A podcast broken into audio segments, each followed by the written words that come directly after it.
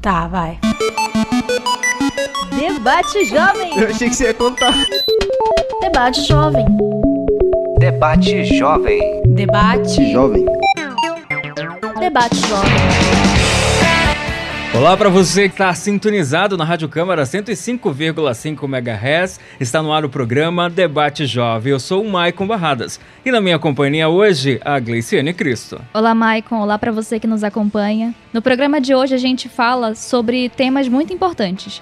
Agora no primeiro bloco a gente conversa com a representante do Conselho Regional de Serviço Social, no Comitê Estadual de Enfrentamento à Violência Sexual de Crianças e Adolescentes, sobre o dezoito de maio. E no segundo bloco, a diretora do Centro de Atenção Psicossocial Benjamin Matias Fernandes, que fica no Parque dez, psicóloga Luciana Lopes, vai falar sobre o Dia da Luta Antimanicomial. O programa Debate Jovem ele é produzido por alunos da Agência Comunica, que são alunos de jornalismo do Centro Universitário Fametro, que faz uma parceria com a Rádio Câmara. No dia dezoito de maio é celebrado o Dia Nacional de Combate ao Abuso e Exploração Sexual de Crianças e Adolescentes, data determinada oficialmente pela Lei nove mil novecentos e setenta barra dois mil, em memória à menina Araceli Crespo. Diariamente, crianças e adolescentes são expostas diversas formas de violência nos diversos ambientes por eles frequentados.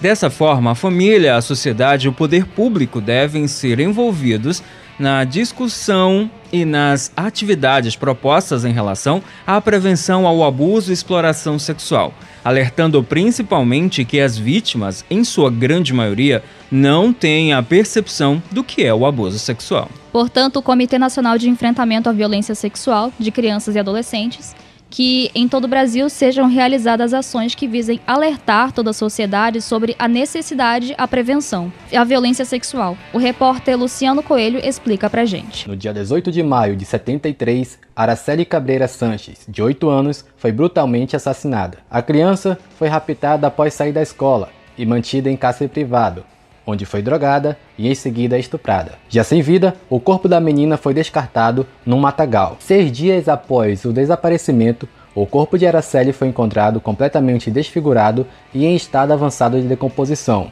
Os principais suspeitos são Paulo Rilau, Dante de Barro Michelini, o Dantinho, e Dante Brito Michelini, pai de Dantinho. Mesmo após as evidências, os três suspeitos foram absolvidos do caso pelo juiz Paulo Copolillo, que numa sentença de setecentas páginas alegou falta de provas. E para conscientizar a sociedade e as autoridades sobre a gravidade do assunto, no dia dezoito de maio de dois mil, criou-se o Dia Nacional de Combate ao Abuso e Exploração Sexual de Crianças e Adolescentes. Até hoje, o caso de Araceli gera revolta. A violência sexual contra crianças e adolescentes é o tema central do debate jovem de hoje. E para nos auxiliar, convidamos a assistente social Ana Paula Angioli, representante do Conselho Estadual dos Direitos da Criança e do Adolescente. Bom dia, Ana Paula Angioli. Seja bem-vinda ao programa Debate Jovem. Bom dia. Bom dia a todos e todas. É um prazer muito grande estarmos aqui hoje para estarmos conversando, né, discutindo um pouco sobre essa temática que é urgente e necessária. A gente está fazendo esse debate com toda a sociedade. Alertar, chamar a atenção, é prevenir. Nós pesquisamos alguns dados e, de acordo com o governo federal, houve um aumento significativo de quatorze por cento entre os anos de dois mil e dezoito e dois mil e dezenove. Como a senhora vê esse aumento de violações de direitos de crianças e adolescentes? Os números provavelmente destacados, eles são números que poderiam estar, é, se fossem mais divulgados espaços, tivessem mais condicionalidades de, de denúncia, seriam muito maiores. Por que que nós falamos isso? Porque ainda hoje, mesmo tendo todos os espaços, né, delegacia, conselho tutelar, CREAS, né, os, as escolas, onde crianças e adolescentes podem pedir ajuda, ou mesmo os familiares podem pedir ajuda para orientação, para a denúncia, os números ainda são é, silenciados nos lares, por vários fatores, né? É, e a, esses números acabam sendo números que não são é, totalmente verdadeiros. Aba- acima deles tem muito mais. Doutora, é, a criança que sofre esse tipo de violência, né? Como funciona a adaptação? Depois dessa exploração, né, por exemplo, ou essa explosão dentro do ambiente familiar e também na sociedade em geral? Olha, quando você fala da violência sexual, né, nós vamos ter o abuso e a exploração. Quando nós falamos do abuso, né, o abuso, ele, assim como a, a exploração sexual, ele causa traumas muito maiores. Porém, ainda hoje, nós temos uma criminalização maior para o abuso e um olhar mais de naturalização para a questão da exploração sexual.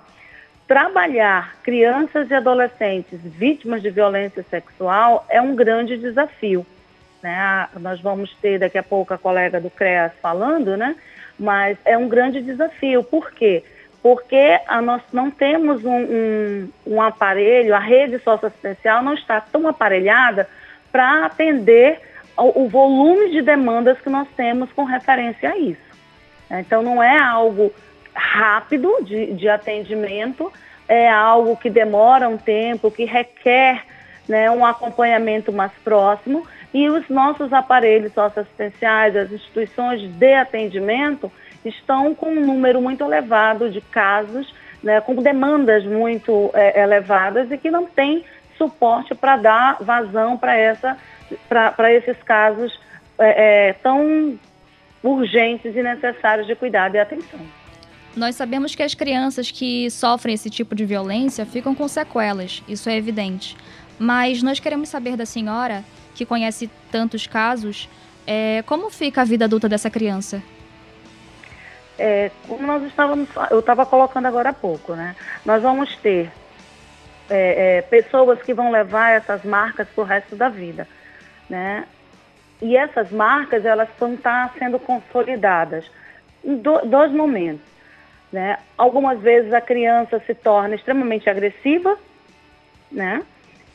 E em outros momentos fechadas, outros momentos é, é, tem medo da, da, da, do escuro, medo das pessoas, medo de estar em alguns espaços, né? Com a figura do seu algoz. Então, uma criança e uma adolescente vítima de violência sexual, ela necessita de um acompanhamento biopsicossocial. Por quê? Principalmente é, quanto à questão psicológica. Bio, porque uma criança vítima de violência e sexual, principalmente no viés estupro, né, com conjunção carnal, né, coito anal, nós vamos ter é, a, aquela menina que vai precisar imediatamente, ou aquele menino, de intervenção É, é, medicamentosa para inibir vários tipos de doença sexualmente transmissível. O acompanhamento psicológico, por quê? Porque esse menino é, é, é, pode até no primeiro momento, ou essa menina, não apresentar traumas maiores, mas ele vai apresentar com o decorrer do tempo e necessita de um acompanhamento é, sistêmico, para que ele possa desenvolver a sua sexualidade, o seu comportamento, a sua vida da melhor forma possível. É... Ele possa compreender essa violência e caminhar.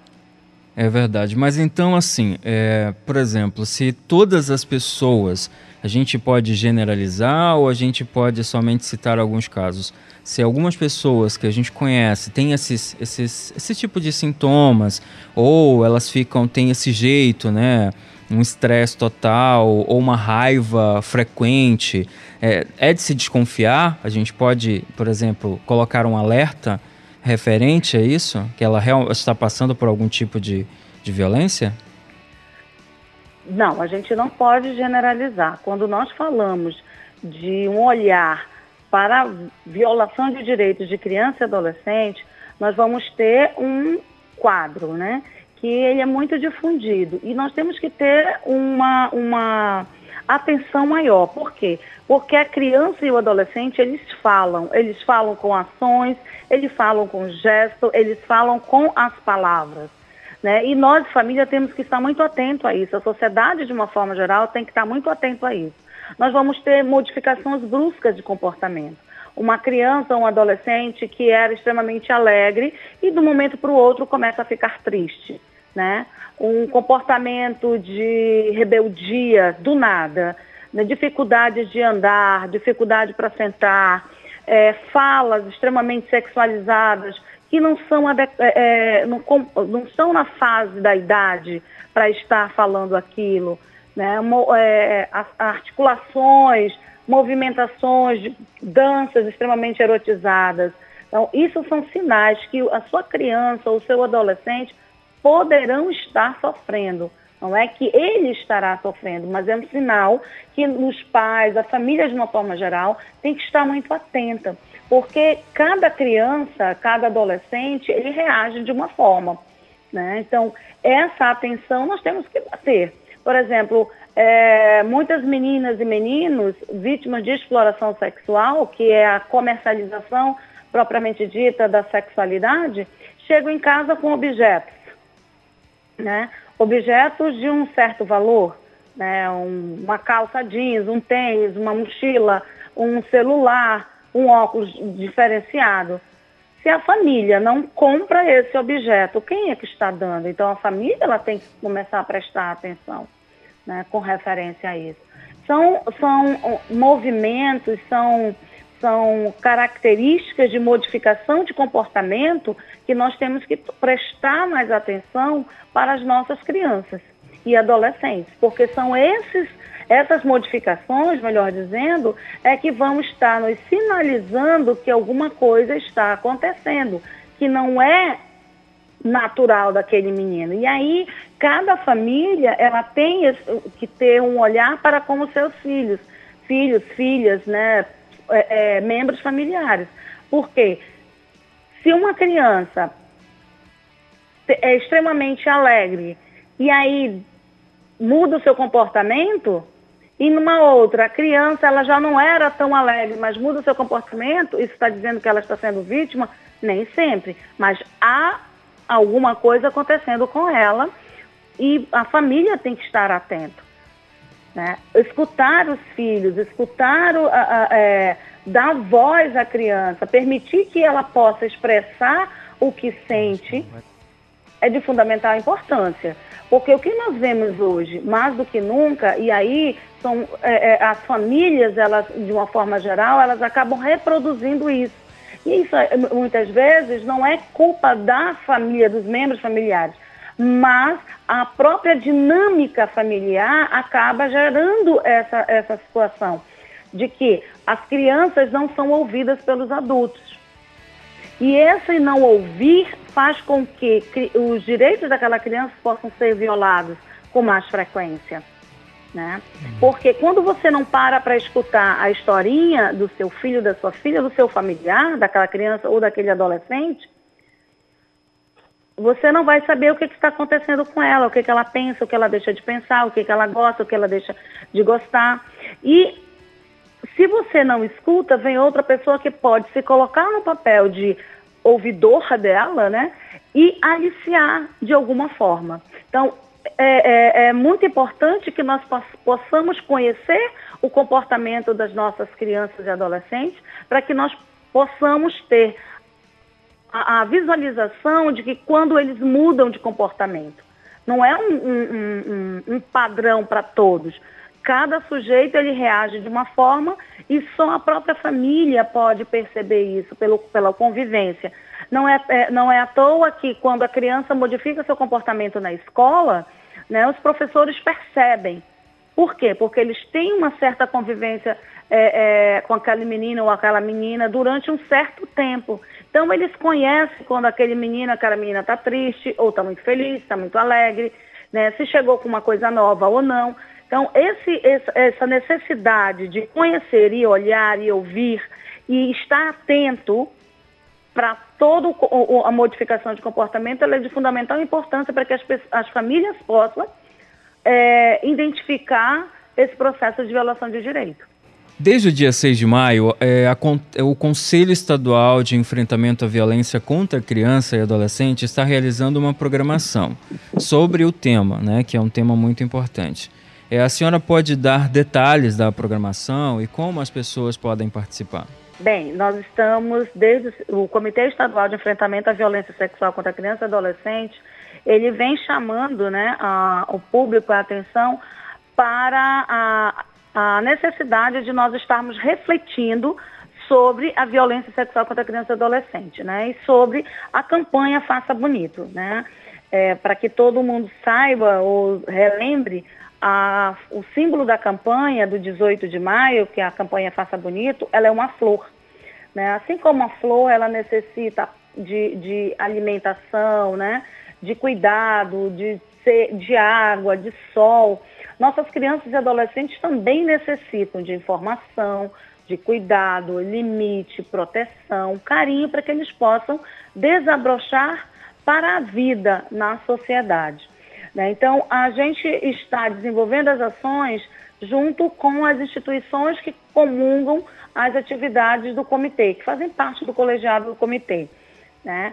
Nós estamos, hoje, dia dezoito, nós tivemos pela parte da manhã, na área da, do centro da cidade, principalmente ali na área do Porto, na Manaus Moderna, Adolfo Lisboa, é, a sensibilização dos transeúnticos quanto à violência sexual, na redor da, da, da Eduardo Ribeiro, ali na feira da, da Manaus Moderna, na, na Aparecida, né, trabalhando ali com a sensibilização. E essa sensibilização ela vai acontecer dezenove, vinte e vinte e um, pela parte da manhã, na zona sul, leste e norte, né? Nós vamos estar intensificando esses dias, essa campanha, junto às rádios comunitárias também, né?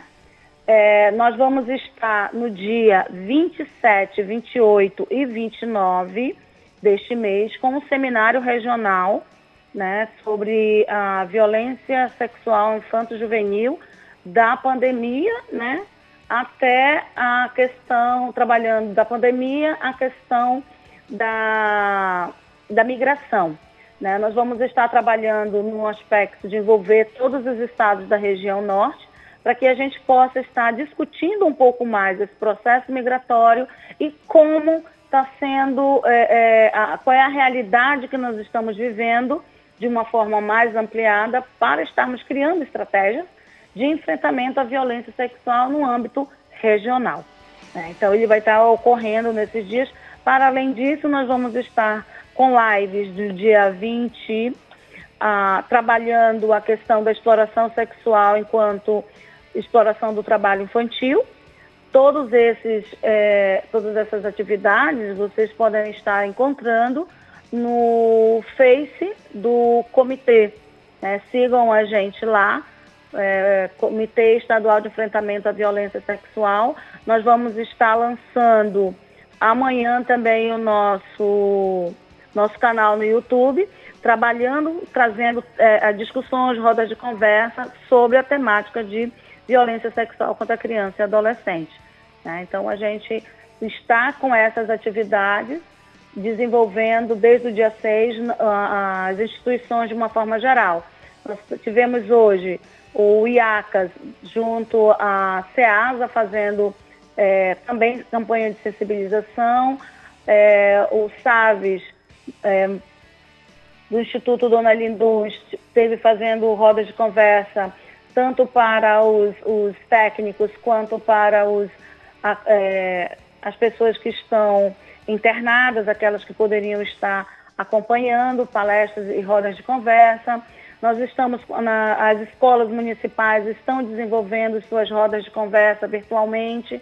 Nós estamos do dia dezessete, né, ontem, até o dia vinte e cinco, trabalhando junto à Secretaria Estadual de Educação com vídeos, inf, desculpa, informativos para a, as crianças que ainda estão com o processo de aula É, online, né, das escolas estadual.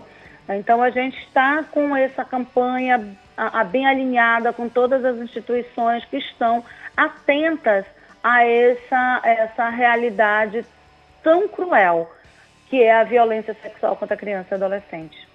A violência sexual só acontece em ambientes socioeconômicos desfavorecidos? Não. A violência sexual contra a criança e adolescente, ela recorta toda a sociedade. Ela não escolhe idade, nem classe social, nem credo. Ela recorta, ela atinge. A diferença que nós temos com referência à questão de onde acontece é que nas famílias com poder aquisitivo baixo há uma, uma condicionalidade maior de estar denunciando, né? Não, não, é, não há ganhos secundários, né? A, a, a, as pessoas têm um, um, um, uma busca maior, não tem aquele temor tão elevado que, a, a, de culpabilização da família e tudo mais. E também não há um, um, um velar da família mais abastada, tem todo um, um, um sentido de vergonha, né, de perdas socialmente consolidadas, para aquela família com poder aquisitivo maior. E as famílias com poder é, aquisitivo mais baixo têm um, um, um acesso maior a essa rede, né, porque as crianças estão dentro da própria rede de proteção, né? Então, esse, esse, esse olhar e essa preocupação de denunciar, de estar junto, há uma maior indignação. As famílias, é, é, vizinhos, escola, tem essa aproximação maior e há uh, uma denúncia mais elevada. Com assistente social Ana Paula Angioli, representante do Conselho Regional de Serviço Social, do Comitê Estadual de Enfrentamento à Violência Sexual de Crianças e Adolescentes. Muito obrigada por sua participação. Nós é que agradecemos a oportunidade e a gente chama a atenção, chama a atenção de todos. Que se nós não tivermos calado, também nós seremos culpados por toda essa violência. Então não se cale, denuncie, Disque cem, cento e oitenta, faça a diferença, faça bonito, proteja nossas crianças e adolescentes. O programa Debate Jovem, nossos ouvintes com certeza entenderam melhor sobre o tema. Depois desse bate-papo com a assistente social Ana Paula Angioli, vamos para o intervalo. E no segundo bloco, vamos falar com a psicóloga Luciana Lopes, que vai falar de um assunto que é pouco divulgado, mas é de grande importância para a sociedade, que é o Dia da Luta Antimanicomial. Sintonizam, sintonizam, sintonizam. Rádio Câmara de Manaus, cento e cinco vírgula cinco megahertz. A Rádio Cidadã de Manaus. Tá, vai. Debate Jovem. Eu achei que você ia contar. Debate Jovem. Debate Jovem. Debate Jovem. Debate Jovem.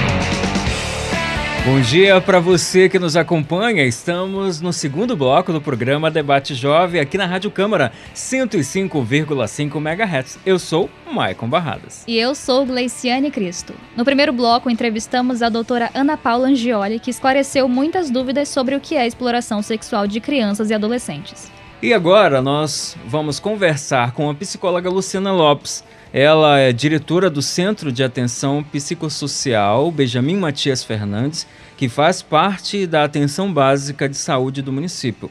Doutora Luciana Lopes, seja bem-vinda ao programa Debate Jovem. Obrigada, bom dia a todos. Qual o significado do Dia da Luta Antimanicomial e o que esta luta representa? Então, é, o Dia da Luta Antimanicomial é um dia para lembrar uma luta de todos os dias, que é para o cuidado das pessoas com transtorno mental grave, severo e persistente na comunidade, né, no território onde a pessoa está inserida. É, esse dia vem para desmistificar a necessidade dos antigos manicômios, asilos, né, que eram locais, locais de segregação das pessoas com transtorno mental grave. Como a senhora avalia esse movimento de luta para que a sociedade perceba as pessoas que têm transtorno mental de forma mais humanizada? Nós temos avanços? Então, eu percebo que é uma luta é, muitas vezes restrita aos profissionais da saúde mental. É uma luta que tem que ser encampada por toda uma sociedade. É, e eu, né, porque ainda existe muita fantasia sobre o lugar da loucura na sociedade, né? Muitas vezes as pessoas é, entendem... É, o transtorno mental, a pessoa que tem sofrimento psíquico como alguém perigoso, confundindo um ato de violência que qualquer ser humano é, comete, né? Qualquer que eu digo assim, qualquer indivíduo que tenha a predisposição para isso, como um transtorno psiquiátrico, e na verdade não é isso. Então, infelizmente, esses pacientes carregam um rótulo é, de violência que não pertencem a eles, né? Mas pertencem a uma sociedade é, que por muitas vezes tem suas perversidades, né? Isso não tem a ver, a perversidade não tem a ver com transtorno mental, né? Então esse esse é um aspecto. Na em relação ao que precisa avançar é nesse acolhimento das pessoas e na ampliação dos serviços mesmo de saúde. É, como essa, como está estruturada, né? Estruturada a rede de atenção psicossocial. Por exemplo, em quais casos uma pessoa pode ir ao CAPS? Ótimo. É, a rede de atenção psicossocial, como o no, próprio nome diz, é uma rede. Então, é, quando a gente fala desse atendimento, ele não acontece num lugar específico, né? E cada atendimento vai ter seu lugar específico. Para os casos de sofrimento psíquico leve, moderado, uma ansiedade, uma depressão, a porta de entrada são as unidades básicas de saúde mesmo, as U B S próximas à sua casa. Para os cuidados mais moderados, uma depressão mais moderada, ou da necessidade do médico da atenção básica precisar de uma avaliação com o psiquiatra, ela pode ser buscada nas policlínicas em que tem o serviço de psiquiatria. O caso dos CAPs são para os trabalhos de reabilitação psicossocial das pessoas que têm transtorno mental grave, severo, persistente. São de casos em que está tendo uma dificuldade de socialização e de se inserir realmente na sociedade. Então, a gente faz esse trabalho de reabilitação. Os casos de emergência psiquiátrica, né, ou de crise psiquiátrica, é ainda no pronto-socorro psiquiátrico que tem o Eduardo Ribeiro, né? É mais ou menos assim que funciona a rede. Doutora, estimular a empatia das pessoas nos dias de hoje, em momentos complicados que estamos vivendo, é uma realidade ou apenas suposições? Estimular a empatia? É, eu acho que nesse momento que a gente está vivendo, a gente precisa cada vez mais disso, né? É, eu acho que a gente está vivendo numa, num momento de muito julgamento, de muito senso comum, né? É, então as pessoas se baseiam naquilo que elas acham, não naquilo que pessoas estudaram, principalmente no campo das humanidades, vamos dizer assim, né? É, então, eu acho que é mais do que urgente estimular a empatia, né? É, mas não é um movimento fácil de se fazer. É, e aí é, é só na, na autorreflexão, né? Porque, assim, é, a empatia passa por esse movimento de se colocar também no lugar do outro. Né? Então, para a gente conseguir se colocar no lugar do outro, a gente precisa fazer um movimento de autorreflexão. E se fosse eu, como, por exemplo, no caso de um transtorno mental grave, se fosse eu com esse transtorno, como eu gostaria de ser tra- tratada, né? É, então, eu acho que a empatia, estimular a empatia é o que nós precisamos fazer atualmente para que a gente ainda tenha esperança de uma sociedade melhor. Eu acho que, né, todos nós merecemos respeito, né? Você colocou aí em situações que as pessoas... É, tem que respeitar, né? Porque nós não sabemos o que essa pessoa que tem esse, esse problema, o que ela passou, se ela passou por algum tipo de problema muito grave para poder chegar a ficar dessa forma. Então, eu acho que respeito, né, é algo que é necessário para situações como essa. Nós sabemos que agora, nesse momento tão complicado que ainda vivemos, muitas famílias ainda vivem em isolamentos sociais, a gente vê que realmente algumas pessoas procuram praticar, né, mas outras, infelizmente, preferem passar uma venda nos olhos e não enxergar o que está à sua frente. É, eu acredito isso, acredito nisso. Acredito que o isolamento social permite isso e acredito que esse movimento atual das redes sociais, de uma forma ou de outra, também permite que, às vezes, o pior da gente saia, né? Porque coisas que a gente não falaria olhando no olho, a gente acaba fomentando nas redes sociais, né? Isso acaba estimulando também que outras pessoas não sejam, é, não sejam empáticas umas com as outras, né? Porque vão, vão sendo contaminadas com, essa, com esse discurso meio de ódio, de raiva, né? Ao diferente. Tem pessoas que, tem, é, pessoas que realmente preferem não ter redes sociais justamente para evitar esse tipo de problemas.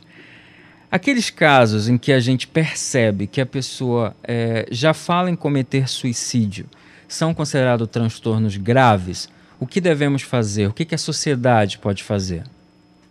É, então, é, o suicídio ele é considerado, vamos dizer assim, um sintoma que pode estar presente em vários transtornos mentais, né? É, ou pensamento suicida, vamos dizer assim, né? É, é, então, é, a ideação suicida por si só não é um transtorno mental, mas é um sintoma de algumas patologias que podem levar a esse discurso.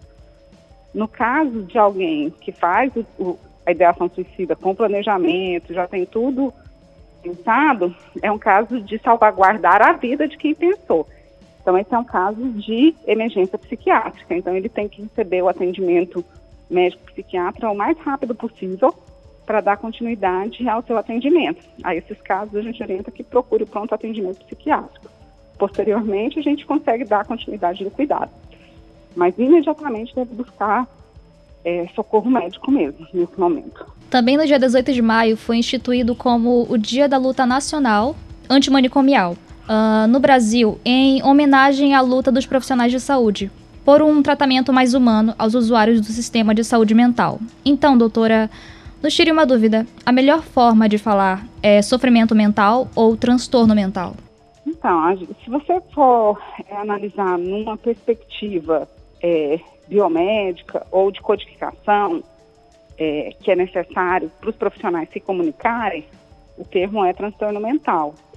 Só que atualmente, é, numa perspectiva mais humanizada, né, ou que amplia mais esse conceito, a gente pode falar de sofrimento mental, ou sofrimento psíquico, né? Porque as pessoas que têm transtorno mental, elas também têm esse sofrimento mental e esse sofrimento psíquico. Então depende muito da categoria profissional e da abordagem do profissional, né? Mas assim, é, de uma maneira mais inclusiva, é, alguns profissionais pre- preferem utilizar o termo sofrimento psíquico, porque não rotula tanto é, o paciente, né? Porque todos nós, em algum momento na vida, temos sofrimento psíquico. É, ou existe... podemos ter, né? É, temos ver... ou podemos ter. É verdade. Existe ah. um tratamento específico para essas pessoas, né? Com esses transtornos? Ele é gratuito ou as pessoas têm que pagar pelo tratamento?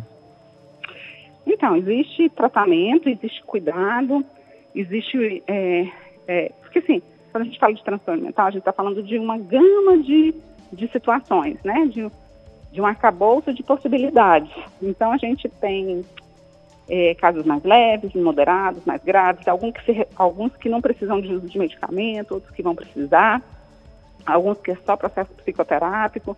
Então, a gente está falando de, de, muitos, de muitas possibilidades. Mas todas elas têm tratamento é, e... No SUS, né, no Sistema Único de Saúde, é possível encontrar esse tratamento a partir dessa rede de atenção psicossocial e também é possível achar é, no particular. Então, é, depende muito da opção do, do cidadão. Mas o Sistema Único de Saúde oferece possibilidades de cuidado, sim, para as pessoas com transtorno mental. É, por exemplo, é, as pessoas, você acabou de dizer que as pessoas... E as pessoas que é, por exemplo, tem, não têm condições de, de, por exemplo, adquirir esse tratamento e passa por problemas. É, nós sabemos que essa pandemia trouxe muitos problemas financeiros para muita gente, né? E essas pessoas que têm esse tipo de transtorno, né? Como é que elas fazem assim? Tem que enfrentar uma fila ou tem que fazer como andam fazendo, agendamento online? Como, é, existem, por exemplo, um número que a pessoa possa ligar, possa se informar de, é, ou marcar um dia para ir buscar esse tratamento? Então, a porta de entrada de qualquer serviço, no, e aí eu vou falar do SUS, que é onde eu atuo, né? É, a porta de entrada para qualquer problema de saúde no Sistema Único de Saúde é a unidade básica de saúde mais próxima da sua casa, né? É, então, as pessoas podem procurar a unidade básica de saúde, né, para receber um acolhimento, uma orientação. Dependendo do caso, o próprio médico clínico pode iniciar o tratamento e encaminhar para um psicólogo das policlínicas, que oferecem o serviço psicológico, né, é, ofertado pelo SUS. Se for um caso mais grave, eles podem encaminhar para o CAPS, ou se, for, ou se a pessoa tiver dúvida, ela pode procurar um CAPS para ser avaliada, para ver se o caso dela realmente é de CAPS, porque o CAPS ele vai trabalhar com transtorno grave, ou se os cuidados podem ser feitos na U B S ou nas policlínicas do Estado. Então, é uma rede de cuidados, é uma rede de serviços, né, que o SUS dispõe, a depender da gravidade do caso. Em dezembro de dois mil e dezessete, foi aprovada a reformulação da política de saúde mental do país. O novo modelo reforça o papel de hospitais psiquiátricos, que voltam a fazer parte da rede de atendimento. Qual sua opinião sobre a decisão? Nossa, você fez uma das perguntas mais polêmicas do atual movimento da luta antimanicomial, né? Porque é, existiu um movimento de vários é, anos de desconstrução dos modelos asilários, né? Então, o grande receio quando você traz de novo o hospital psiquiátrico como centro de cuidado hospitalar é você novamente segregar uma parcela da população, né? O movimento da luta antimanicomial traz o espaço do hospital geral como espaço de cuidado também das emergências psiquiátricas, né? A gente vê experiências em São Paulo, é, no próprio Rio de Janeiro, de hospitais gerais que oferecem atendimento em saúde mental também, como espaços de, de urgência psiquiátrica, né? É, então, a, a grande discussão a partir de, de, da mudança da portaria é o risco desse hospital psiquiátrico repetir práticas é, excludentes, né? Ah, entretanto, é possível a gente ter espaços de acolhimento, de internação ou de cuidado hospitalar que não, repet, não repitam esse modelo, né, segregador. Então, é uma discussão realmente que é necessário se debater, né, inclusive junto à sociedade. Que tipo de modelo de cuidado a minha sociedade, né, a minha comunidade quer oferecer para o paciente psiquiátrico? É um modelo de segregação ou é um modelo de cuidado integrado, né? Vou dar um exemplo, né? É, no, no, numa hipótese de um suicídio que tem algum tipo de ferimento. Se o hospital não tiver um cirurgião para automaticamente cuidar dele junto com o médico psiquiatra, esse cuidado não está sendo integral. Então, o ideal é que tenha um hospital que ofereça todo esse aporte de cuidado, né? Que tenha cirurgião, que tenha um psiquiatra, que tenha um psicólogo, que tenha um assistente social, né?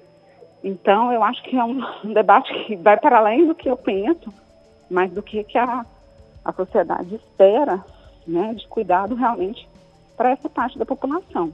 É, tem, é, por exemplo, a gente vê aí que é uma equipe muito grande, é uma equipe assim, formada por muitos profissionais, né, e sempre a gente vê que são profissionais bem dedicados, né, porque é uma situação complicada, até mesmo como tratar, porque logo no começo você falou que a gente vê como as pessoas tratam as pessoas com esses trans, transtornos, né? Acabam excluindo elas da sociedade, elas passam por você, tem pessoas que fazem caras e bocas, então a gente tem que tomar cuidado.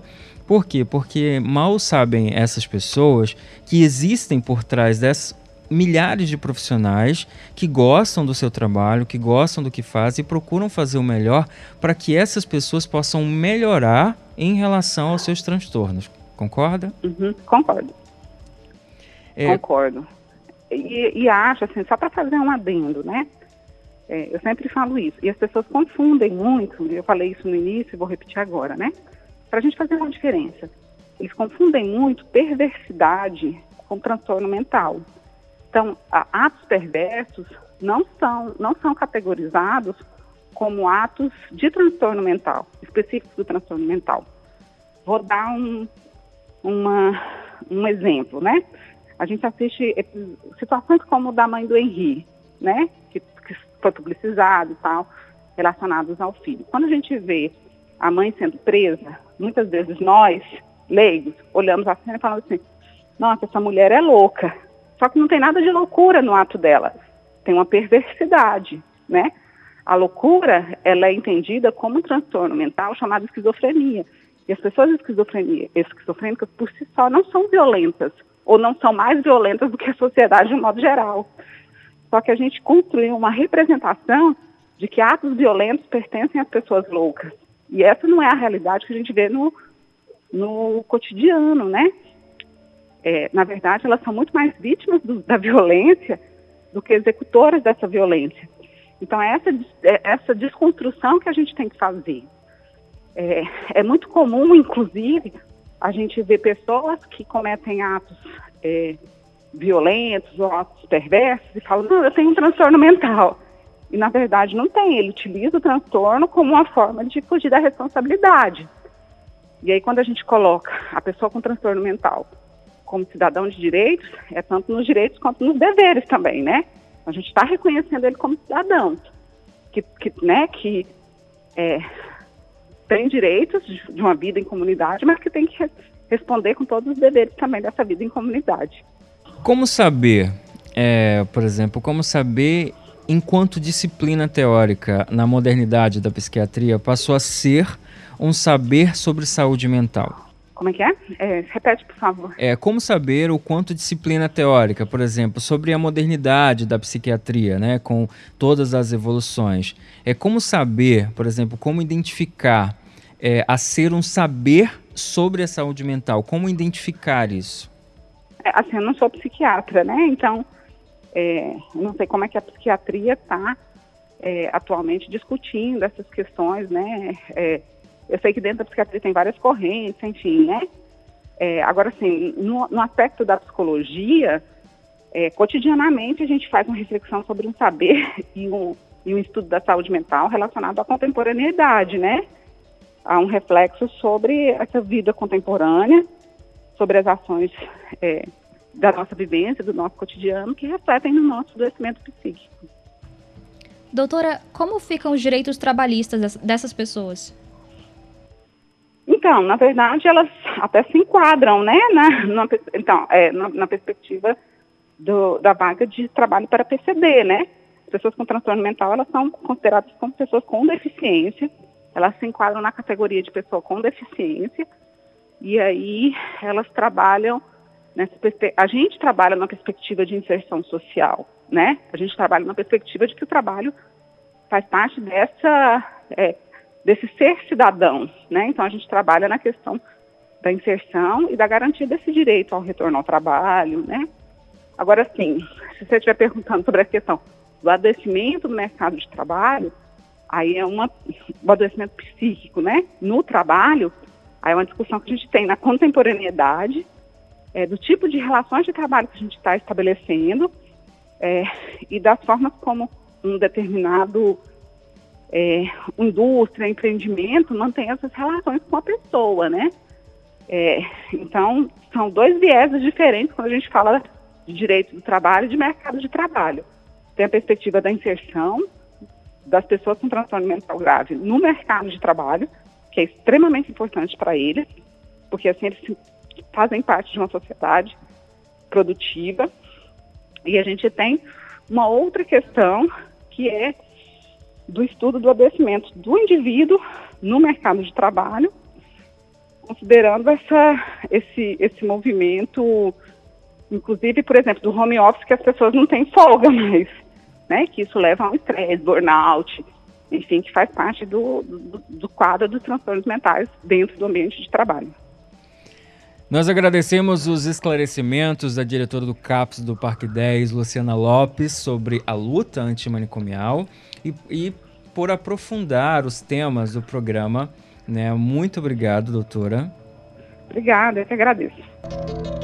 E para aprofundar sobre os temas de hoje, vamos dar dicas de dois filmes que falam da violência sexual e também da necessidade da luta antimanicomial. Mas a gente vai se esforçar para não dar spoiler, tá bom? Imagine a cena.